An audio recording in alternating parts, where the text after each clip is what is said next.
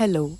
this is Auroville Art Service. On the occasion of Sri Aurobindo's 150th birth anniversary, we bring to you the readings of his book, The Ideal of Human Unity in Different Languages.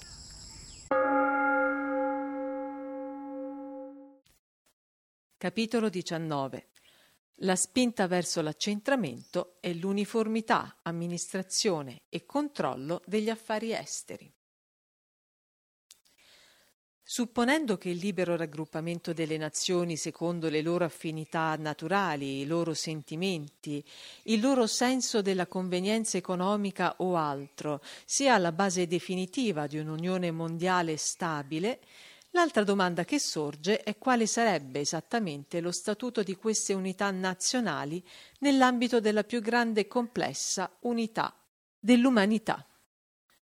possederebbero solo un'indipendenza puramente nominale e diverrebbero parti di una macchina, oppure manterrebbero una vera e viva individualità, un'effettiva libertà e vita organica. Praticamente si tratta di sapere se l'ideale dell'unità umana tende verso la fusione e la saldatura dell'umanità, imposte con la forza o perlomeno con forza, in un'unica vasta nazione, in uno Stato mondiale centralizzato con molte province, oppure verso la sua aggregazione in un sistema più complesso, più sciolto e flessibile, ossia ad un'unione mondiale di libere nazionalità. Se la prima è più vigorosa idea o tendenza o necessità dovesse prevalere, ci troveremmo davanti un periodo di compressione, di restrizione, di negazione delle libertà nazionali e individuali, come avvenne durante la seconda delle tre tappe storiche che segnarono la formazione delle nazioni in Europa. Questo processo, se trionfasse del tutto, sfocerebbe in un governo mondiale centralizzato, che imporrebbe all'umanità intera una regola e una legge uniformi, un'amministrazione uniforme un sistema economico e educativo uniforme, una sola cultura, un solo principio sociale, una sola civiltà e forse anche una sola lingua e una sola religione. Centralizzato, questo governo mondiale delegherebbe alcuni dei suoi poteri alle autorità e ai consigli nazionali, ma solo nel modo in cui il governo centralizzato francese, Parlamento e amministrazione, delega alcuni suoi poteri ai prefetti, ai consigli dei dipartimenti e ai funzionari dei comuni che gli sono subordinati. Un tale stato di cose sembra un sogno alquanto lontano e certo non è, se non per il rigido dottrinario, un sogno poi così bello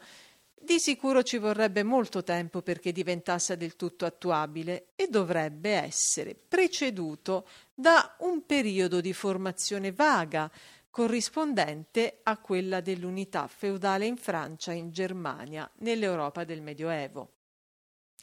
Tuttavia, con il ritmo sempre più accelerato con quale il mondo comincia a progredire e con le rivoluzioni gigantesche che l'avvenire promette nei modi di pensare, vedere e agire internazionali, noi dobbiamo guardare a questo sogno non solo come ad una possibilità ultima, ma come a una possibilità che potrebbe anche non essere così lontana nel tempo.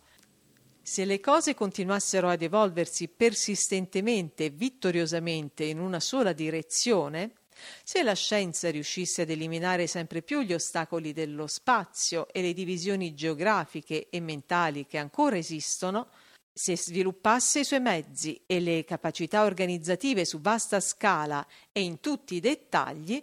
allora il sogno potrebbe diventare realizzabile fra un secolo o due,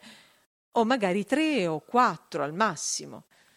Sarebbe la logica conclusione di qualunque processo che utilizzasse come strumento principale di unificazione o la forza e la costrizione o il predominio di un piccolo numero di grandi nazioni, oppure l'apparizione di uno Stato re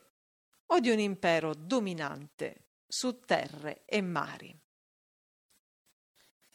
Supponendo che vi fosse già stabilita una prima vaga unità, questo sogno potrebbe materializzarsi se in tutto il mondo venissero a trionfare la dottrina politica e la venuta al potere di un partito di dottrinari socialisti e internazionalisti, il cui spirito rassomiglierebbe alquanto a quello dei giacobini unitari della rivoluzione francese. Senza riguardi per i sentimenti del passato o per ogni forma di individualismo di gruppo, essi cercherebbero di schiacciare e cancellare tutto ciò che potrebbe far da sostegno a tali sentimenti, al fine di imporre in pieno la loro idea di un'assoluta uguaglianza e unità fra gli uomini. Un sistema del genere, qualunque siano il modo e le forze che lo instaurassero, governato dall'idea di uno Stato democratico che ispira il moderno socialismo, o forse dalla pura idea di uno Stato socialista ma non democratico e persino antidemocratico, si fonderebbe sul principio secondo cui la perfetta unità si può realizzare solo con l'uniformità. Infatti, ogni pensiero che cerchi di stabilire l'unità con mezzi meccanici o esteriori è naturalmente attratto dall'uniformità. Questa tesi sembra confermata dalla storia e dalle lezioni del passato. La tendenza alla centralizzazione e alla uniformità ha infatti svolto un ruolo decisivo nella formazione dell'unità nazionale, il cui punto culminante ha coinciso con uno stato di uniformità. Il raggruppamento di diversi elementi e spesso contrastanti di un popolo in un unico Stato nazionale costituisce naturalmente un precedente determinante per il raggruppamento delle popolazioni della Terra, del popolo umano, in un'unica nazione mondiale, in un unico Stato mondiale. Nei tempi moderni ci sono stati esempi significativi del potere di questa tendenza verso l'uniformità, che aumenta man mano che la civiltà progredisce. Il movimento turco è cominciato con l'ideale della tolleranza per tutti gli elementi eterogenei del suo vacillante impero, razze, lingue, regioni, culture. Ma inevitabilmente il giovane elemento turco predominante è stato istintivamente trascinato a stabilire, anche con la coercizione, una cultura ottomana uniforme e una nazionalità ottomana uniforme. Questa tendenza è sfociata, dopo l'eliminazione dell'elemento greco e la perdita dell'impero, nel piccolo Stato puramente turco di oggi. Ma stranamente l'uniformità nazionale ha trovato il suo coronamento associandosi con la cultura europea e assimilandola insieme con le forme e le abitudini sociali. Il Belgio, composto quasi in uguale misura da fiamminghi teutonici e valloni gallici, è diventato una nazionalità sotto l'egida di una cultura franco-belga, con il francese come lingua dominante. Il movimento fiammingo, che logicamente avrebbe dovuto accontentarsi di uguali diritti per le due lingue, mirava in realtà ad un completo rovesciamento della situazione e cioè non solo all'affermazione, ma anzi alla supremazia della lingua fiamminga e di una cultura fiamminga indigene.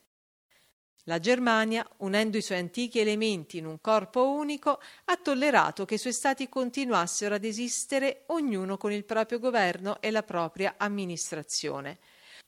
Ma la possibilità di notevoli diversità così offerta è stata in realtà annullata dall'accentramento a Berlino della vita nazionale. Una separazione di nome esisteva, ma offuscata da una uniformità dominante reale che ha trasformato quasi la Germania nell'immagine di una Prussia più grande, nonostante le tendenze e le istituzioni più democratiche e umanistiche degli stati meridionali. Ci sono, è vero, dei tipi di federazione apparentemente più liberi, come la Svizzera, gli Stati Uniti, l'Australia e il Sudafrica, ma anche in questi prevale o tende a prevalere lo spirito di uniformità, nonostante le variazioni di dettagli e l'autonomia di legiferare liberamente concessa agli Stati componenti per le questioni minori. Dappertutto sembra che l'unità reclami e si sforzi di creare una maggiore o minore uniformità per consolidare le sue basi. La prima uniformità da cui derivano tutte le altre è quella di un governo centralizzato la cui funzione naturale è creare e assicurare un'amministrazione uniforme. Un governo centrale è sempre necessario ad ogni aggregato che cerchi di arrivare ad una unità organica della sua vita politica ed economica, anche se questo governo centrale può essere all'inizio e nominalmente un semplice organo creato da diversi stati che pretendono ancora di essere sovrani entro le loro frontiere oppure uno strumento al quale, per convenienza, essi delegano taluni dei loro poteri per degli scopi comuni. In realtà, esso tende sempre a diventare l'organismo sovrano, desidera sempre concentrare maggior potere nelle proprie mani e lasciare solo dei poteri delegati alle giurisdizioni e alle autorità locali. Gli inconvenienti pratici di un sistema più blando rinforzano questa tendenza accentratrice e indeboliscono a poco a poco le misure erette contro un'invadenza che sembra sempre più offrire solo vantaggi e avere il sostegno della logica dell'utilità generale. La tendenza si manifesta anche negli Stati Uniti, nonostante tutto il loro forte attaccamento alla Costituzione originale e la loro lentezza nell'accettare ogni innovazione costituzionale che superi il quadro locale. Essa sarebbe già sfociata in grandi cambiamenti radicali se non ci fosse stata una Corte Suprema la cui missione era di annullare ogni intrusione legislativa nella Costituzione originale o se la politica americana di non ingerenza negli affari e nei problemi esterni non avesse rimosso la pressione di quella necessità che in altre nazioni hanno aiutato il governo centrale ad accaparrare tutto il potere reale e diventare così la sorgente delle attività nazionali oltre che il centro propulsore. La politica tradizionale degli Stati Uniti, il loro pacifismo, il loro antimilitarismo, la loro ripugnanza ad impegnarsi nei problemi dell'Europa o ad avvicinarsi troppo alla sua politica, la loro gelosa suscettibilità nei confronti di ogni intervento delle potenze europee negli affari americani, malgrado i loro interessi coloniali o altri nell'emisfero occidentale, sono dovuti in gran parte alla convinzione istintiva che questo loro distacco sia l'unica garanzia per il mantenimento delle loro istituzioni e del loro tipo particolare di vita nazionale. Se si militarizzassero, se si lasciassero trascinare nel vortice della politica del vecchio continente, del che a volte esiste la minaccia, niente potrebbe proteggere a lungo gli Stati Uniti dalla necessità di vasti cambiamenti volti all'accentramento e dall'indebolimento del principio federale. È ad una simile neutralità che la Svizzera deve la sicurezza della sua Costituzione federale. Infatti, la crescita della centralizzazione nazionale è dovuta a due bisogni primordiali, dei quali il primo e più pressante è quello della coesione, dell'unità di intenti, dell'azione unica e concentrata contro le altre nazioni, sia per difendersi dalle aggressioni esterne, sia per aggredire gli altri al fine di soddisfare le ambizioni e gli interessi nazionali. L'effetto accentratore della guerra e del militarismo è la conseguente necessità della concentrazione dei poteri. È un luogo comune della storia fin dai tempi più remoti. È stato il fattore principale della formazione delle monarchie centralizzate e assolute e del mantenimento delle aristocrazie chiuse e potenti. Ha saldato tra loro gli elementi disparati e scoraggiato le tendenze centrifughe. Le nazioni che, poste di fronte a questa necessità di coesione, non sono riuscite a sviluppare o a mantenere questa concentrazione di poteri, si sono sempre trovate al mal partito nella battaglia della vita, anche se non hanno condiviso la sorte a lungo subita dall'Italia e dalla Polonia in Europa o dall'India in Asia. La forza di un Giappone centralizzato e la debolezza di una Cina decentrata sono state una prova lampante che, anche nelle condizioni moderne, la vecchia regola è sempre valida. Ancora ieri gli Stati liberi dell'Europa occidentale si sono visti costretti a sospendere tutte le loro libertà così faticosamente conquistate e a ricorrere all'espediente dell'antica Roma, cioè ad un Senato irresponsabile e anche ad una velata dittatura per far fronte alla forza concentrata di una nazione potentemente centralizzata e organizzata per la difesa e l'attacco militari. Se il sentimento di questa necessità dovesse celatamente o apertamente sopravvivere alla durata effettiva della guerra, non può esserci dubbio che la democrazia e la libertà riceverebbero il colpo più pericoloso e forse fatale che abbiano mai subito dal loro ripristino dei tempi moderni. Nota 60. Anche attualmente la spinta delle forze tende manifestamente ad allontanarsi dalla democrazia e ad incamminarsi verso un controllo sempre più rigido e una sempre maggiore irrigimentazione da parte dello Stato. Fine della nota. Se la Prussia ha potuto prendere in pugno la vita della Germania, lo si è dovuto quasi interamente al senso di insicurezza che imponeva al Reich la sua posizione particolare in Europa, fra due grandi nazioni ostili, al suo senso di accerchiamento e alla sua incertezza circa la sua espansione. Un altro esempio della stessa tendenza è stata la forza che ha acquistato l'idea di confederazione in Inghilterra e nelle sue colonie come conseguenza della guerra.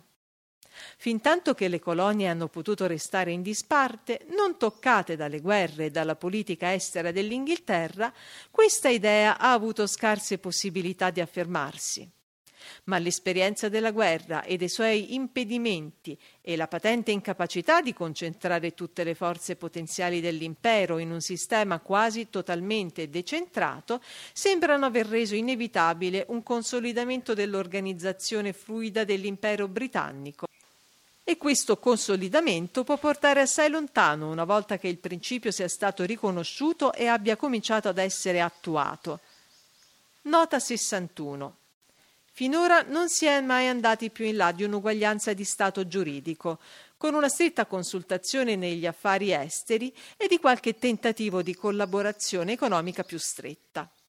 Ma il perpetuarsi di grandi guerre potrebbe, a seconda dei loro esiti, o dissolvere il sistema ancora fluido o imporne un altro più coesivo. Questa possibilità è comunque per ora allontanata con l'accesso alla condizione di vero dominion e con lo Statuto di Westminster, che rendono la federazione praticamente inutile e forse anche indesiderabile per i sostenitori di un'indipendenza di fatto. Una federazione fluida in una forma o in un'altra, può servire quando regna la pace. Dovunque la pace sia insicura o la lotta per la vita sia difficile e foriera di minacce, la fluidità diventa uno svantaggio e può anche diventare un difetto fatale che offre al destino un'opportunità di distruzione.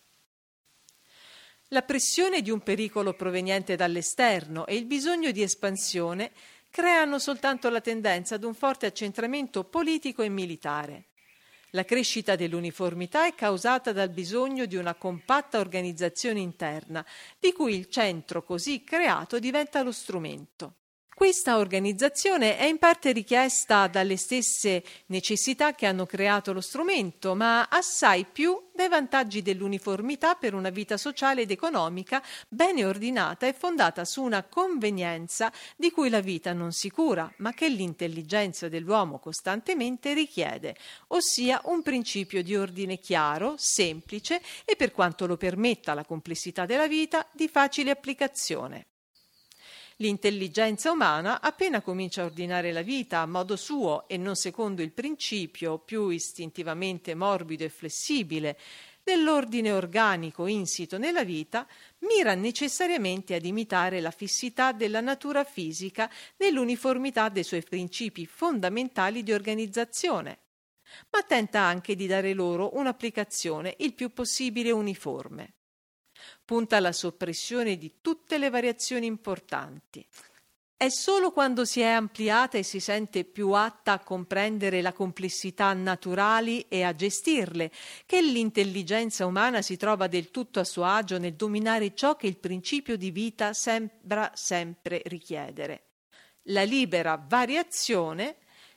e l'applicazione sottilmente diversa di principi uniformi. Anzitutto, nell'organizzazione di una società nazionale, L'intelligenza cerca spontaneamente di uniformare quell'aspetto che interessa più da vicino il bisogno particolare del centro d'ordine creato, la sua funzione politica e militare. La meta è una unità e uniformità di amministrazione, dapprima sufficienti e poi assolute. Le monarchie create dal bisogno di concentrazione hanno puntato dapprima ad una concentrazione preliminare, a radunare le redini principali dell'amministrazione nelle mani dell'autorità centrale. Osserviamo ovunque questo fenomeno, ma è nella storia politica della Francia che le tappe del processo sono segnate più chiaramente, poiché è lì che la confusione del separatismo feudale e delle giurisdizioni feudali hanno creato le difficoltà più enormi. Eppure è lì che esse sono state risolte ed eliminate con maggior successo e ad una violenta reazione finale contro le sopravvivenze feudali. La monarchia accentratrice, portata al potere supremo dalle ripetute lezioni delle invasioni inglesi, della pressione spagnola e delle guerre civili, ha fatto maturare inevitabilmente quell'assolutismo così incisivamente personificato nella grande figura storica di Luigi XIV. Il suo celebre motto, lo Stato sono io, esprimeva veramente il bisogno che il Paese sentiva di un unico e indiscusso potere sovrano che concentrasse in sé tutta l'autorità militare, legislativa e amministrativa, in opposizione all'organizzazione allentata e quasi caotica della Francia feudale. Il regime dei Borboni mirava anzitutto all'accentramento e alla unità amministrativi e in secondo luogo ad una certa uniformità amministrativa. Esso non è riuscito a portare del tutto a compimento questo secondo obiettivo a causa della sua dipendenza dall'aristocrazia, che aveva sì sostituito, ma alla quale era obbligata a lasciare i resti confusi dei suoi privilegi feudali. La rivoluzione ha liquidato presto questa aristocrazia e spazzato via le reliquie dell'antico regime. Nell'instaurare una rigorosa uniformità, essa non ha rovesciato, ma piuttosto completato l'opera della monarchia. Una completa unità e uniformità legislative, fiscali, economiche, giuridiche e sociali erano la meta a cui tendeva, per impulso originale, l'assolutismo francese, fosse esso monarchico o democratico. Il governo giacobino e il regime napoleonico hanno portato semplicemente a rapida maturazione ciò che si andava lentamente evolvendo sotto la monarchia, a partire dal confuso organismo della Francia feudale. In altri paesi il movimento è stato meno diretto e la sopravvivenza di vecchie istituzioni, anche dopo la perdita dell'originale ragione di esistere, è stata più ostinata ma dovunque in Europa, persino in Germania e in Russia, la tendenza è stata la stessa e il risultato finale era inevitabile. Lo studio di quell'evoluzione è di notevole importanza per il futuro, poiché le difficoltà da superare sono identiche in sostanza, anche se diverse nella forma e nella portata, a quelle che potrebbero ostacolare l'evolversi di uno Stato mondiale a partire dall'organismo ancora fluido e confuso del mondo civilizzato moderno. Nota. Si noti che il culmine assoluto di questa tendenza si trova in Germania, nell'accentramento senza precedenti e nella rigida standardizzazione e uniformità del regime nazionalsocialista sotto Hitler.